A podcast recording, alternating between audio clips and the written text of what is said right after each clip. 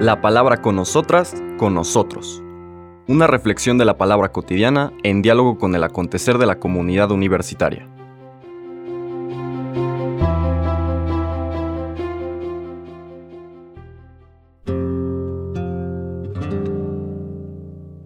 Hola, buenos días. Bienvenidas, bienvenidos a la palabra con nosotras, con nosotros. Llegamos al viernes, final de nuestras lecturas cotidianas del podcast de la tercera semana de Pascua. Hoy es 28 de abril. Y vamos a ver cómo viene este redondeo del discurso del Señor Jesús, donde claramente queda explicitado su sentido eucarístico. Son los versículos 52 al 59 del capítulo 6. En aquel tiempo los judíos se pusieron a discutir entre sí ¿cómo puede éste darnos a comer su carne? Jesús les dijo, yo les aseguro, si no comen la carne del Hijo del Hombre y no beben su sangre, no podrán tener vida en ustedes. El que come mi carne y bebe mi sangre, tiene vida eterna, y yo lo resucitaré el último día. Mi carne es verdadera comida, y mi sangre es verdadera bebida. El que come mi carne y bebe mi sangre, permanece en mí y yo en él. Como el Padre que me ha enviado posee la vida y yo vivo por él, así también el que me come vivirá por mí. Este es el pan que ha, que ha bajado del cielo. No es como el maná que comieron sus padres, pues murieron. El que come de este pan vivirá para siempre. Esto lo dijo Jesús enseñando en la sinagoga de Cafarnaum palabra del Señor. Esta última parte, versículos 52 al 59, lleva todo, toda la descripción, es decir, esta explicitación.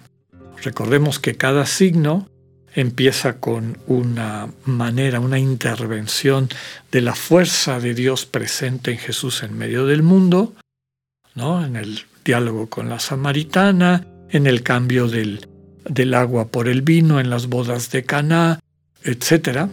Hay una manifestación simbólico, metafórica de la manera como Dios puede transformar el mundo y después un discurso.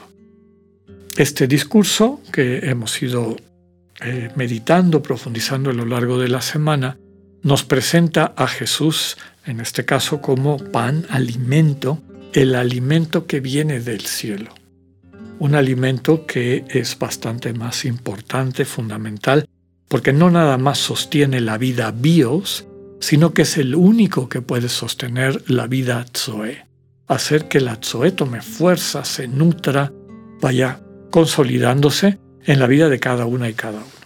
Esta vida zoe, vida plena, vida eterna, vida definitiva, como se suele traducir de distintas maneras en las Biblias, en las traducciones que conocemos, solamente se puede alcanzar alimentándose de Dios, alimentándose en este caso de el Señor Jesús. Cuerpo y sangre. Desde luego una referencia claramente eucarística. Los evangelios eh, sinópticos, es decir, Marcos, Mateo, Lucas, tienen el relato de la institución eucarística en la última cena, en el contexto de la Pascua judía, tratando de transmitir lo que, lo que eso significa, y en particular esta explicitación de que lo que se vivió en ese espacio es lo que estamos llamados a reproducir cada vez que como comunidad nos reunimos, a la manera de esa reunión de los apóstoles con Jesús, un momento antes de su entrega en la cruz. Momento especial porque en él lo que va a pasar en la cruz se puede repetir, se puede hacer presente, hacer realidad una y otra vez.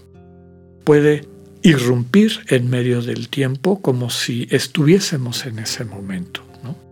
Entonces la experiencia sacramental, y recordemos que sacramento es una manifestación simbólica con un plus, porque los símbolos solamente evocan aquello que quieren transmitir, nos ayudan a recordar así de manera un poco vaga lo que quieren transmitir, como puede ser el símbolo de este tiene una voluntad de hierro, ¿no?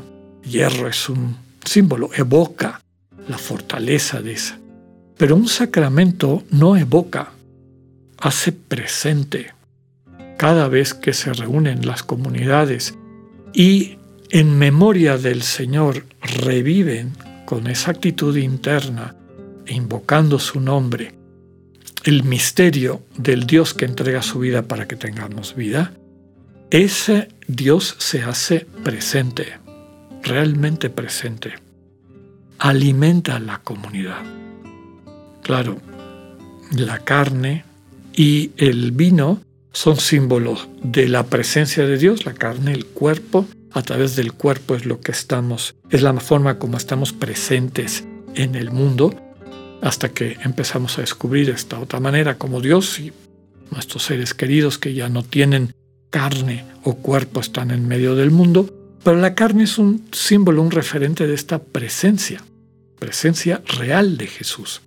Y la sangre, recordemos que para el pueblo judío es el principio de la vida. Entonces, consumir, aceptar, tomar la decisión consciente de decir, aliméntame, voy a consumir tu carne y tu sangre, voy a consumir tu presencia, me dejo tocar, transformar por tu presencia y por tu vida, que es el símbolo de la sangre, entonces iremos teniendo, experimentando esta vida eterna y seremos resucitados el último día.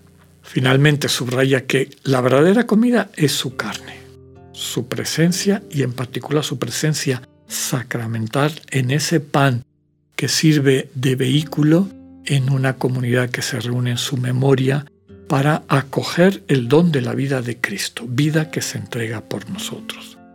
Su sangre es verdadera bebida, eso que realizan las comunidades cada vez que en la fracción del pan y al compartir el vino consagrado, transustanciado en la sangre del Señor, recibe la vida de Jesús.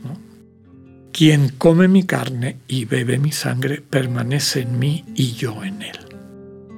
En ese acto de acoger, de recibir, se consolida esta mutua inhabitación.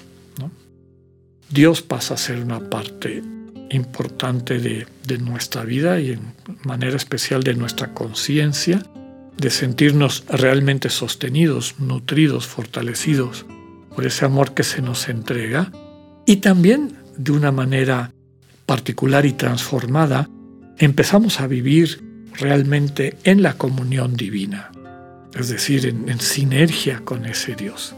Permanece en mí y yo en él.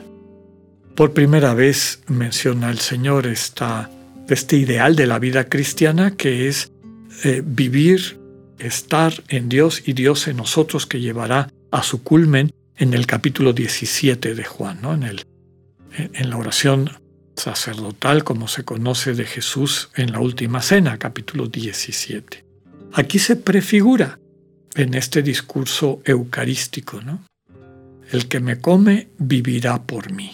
Es decir, así como el Padre vive en mí me da fuerza, si ustedes acogen este don que les estoy dando de mi vida y que está de manera presente de una forma privilegiada en la fracción del pan, en la reunión eucarística de la comunidad, cuando comparten mi cuerpo, comparten mi sangre, comparten esta manera como quiero alimentarles, entregarles mi vida, entonces ahí poco a poco irán viviendo cada vez más por mí. Este dinamismo del amor, que finalmente es el que les quiero transmitir, va a ir tomando fuerza en sus vidas.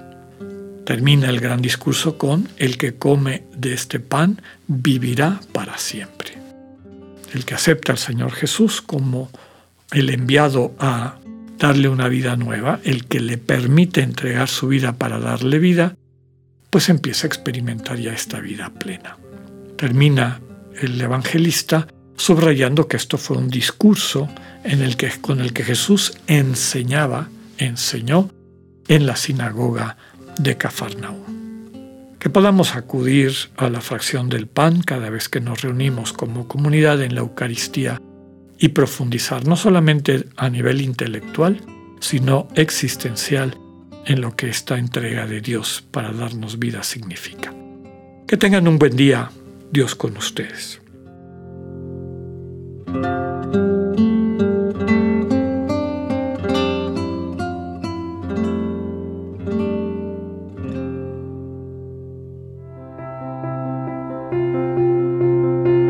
Acabamos de escuchar el mensaje del Padre Alexander Satirka.